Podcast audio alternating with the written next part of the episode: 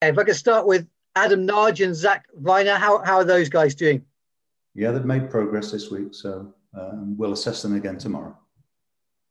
Um, is there any other team news that you can you can relay at the moment? Um, will you get any of the longer term absentees back for this weekend, such as maybe Liam Walsh?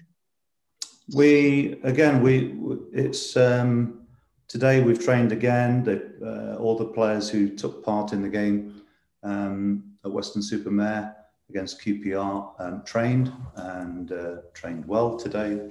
So really, it's about uh, continually assessing the situation. Um, and as I've already pointed out, I think I think I've made my um, stance on returning injuries relatively clear in the sense that I think it's important for us to um, to really not put the players into positions where they are potentially going to break down again. So what we've achieved this week in their uh, recovery pathways has been very, very positive. And um, yeah, it's uh, it's important that those players feel uh, able to to contribute in the way that we would like. And it's really good to get them back.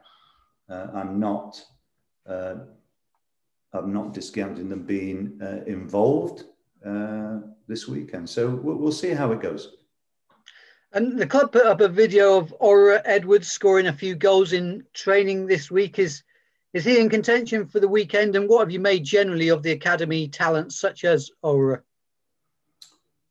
Yeah, I mean, we've they've had a lot of exposure just because of uh, the the fact that we've had the number of players uh, absent or not available for the first team. So, you know, the positives that you get out of uh, a negative aspect of players' availability, you know, is that um, younger players get uh, more opportunity. So, uh, and again, you've heard me say this before, uh, Gregor, that that uh, it's really important to get the um, when players are young players are exposed to the first team situation that they've got a realistic chance of succeeding. Otherwise it can be it can potentially be um, a damaging experience as well. So you know we don't have the um, we don't have the luxury of being able to uh, necessarily put them expose them to to the challenge at the right time. It, it's it's it's always about uh, trying to get the preparation right to give ourselves the best chance of winning a game. And let's face it, over the last um, ten games or so, we've we've had a uh, we've experienced a difficult run, and I think because of that, um, there is still uh, work to be done in terms of getting the, the the squad confidence to a to a position where um, we're as good as we would like to be. Now, clearly, that's going to be affected by availability of players, but uh, by game by game by game um, situation, we we have to continually assess where we are and who we've got available, and uh, yeah, and try and select the best eleven at any given time. Um, you, you spoke to Brian Tinnion, I think, in the lead up to the, the Swansea game for advice maybe on some of the youngsters to put on the bench there. Is that an ongoing thing? Do you speak to him often um, still in terms for guidance on that? What's a, an ongoing thing is that I communicate with people. Brian's a part of the staff here, as everybody else is. So um, communication is very important, and uh, so uh, it's in, it's always important to um, uh, get people's opinions for sure. I'm sure you probably don't need me pointing out, but it's one clean sheet in the last 14 games, Nigel. How, how much is getting clean sheets a priority for the team at the moment?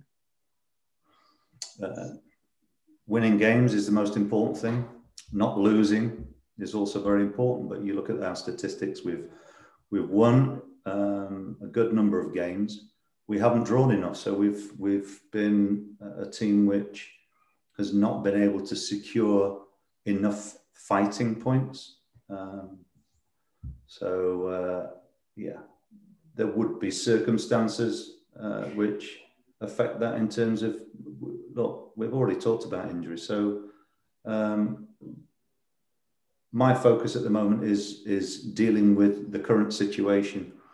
Um, I, I, don't think now is the time for me to be looking back historically at the uh, at what's happened so far this season because uh, circumstances have changed in terms of, um, like I say, players availability. Um, I'm dealing with very much in the moment.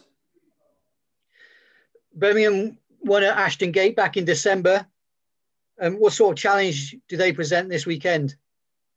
Physical side, uh, be relatively direct, uh, make the most of set plays. So we've got to be much better than we have been dealing with those. Um, they are fighting for their championship status. It'll be a tough game. The pitch isn't uh, one of the better ones because of the amount of traffic on there. But again, that's uh, that's just what it is. We we need to go there, understanding um, how we best go about winning the game, and that's that's what we'll be trying to do. We're, going to go, go there, try and win the game. Birmingham have the uh, worst home record in the division. Uh, how much of a factor do you feel that is? Um, I don't look at stuff like that necessarily. I look at I look at us where we are at the moment and their current form. I'm not, you know, those types of things are. Uh, you've looked that up. It's not something I'm particularly too bothered about. For me, it's about how we perform ourselves. And uh, as last week's result against QPR proved, it doesn't matter about uh, how proficient your uh, opponents are if we don't do what we set out to achieve ourselves. So, first and foremost, is I concentrate very much on ourselves. Okay, all right. Good luck for the weekend, Nigel. Thank you. Thanks for your time.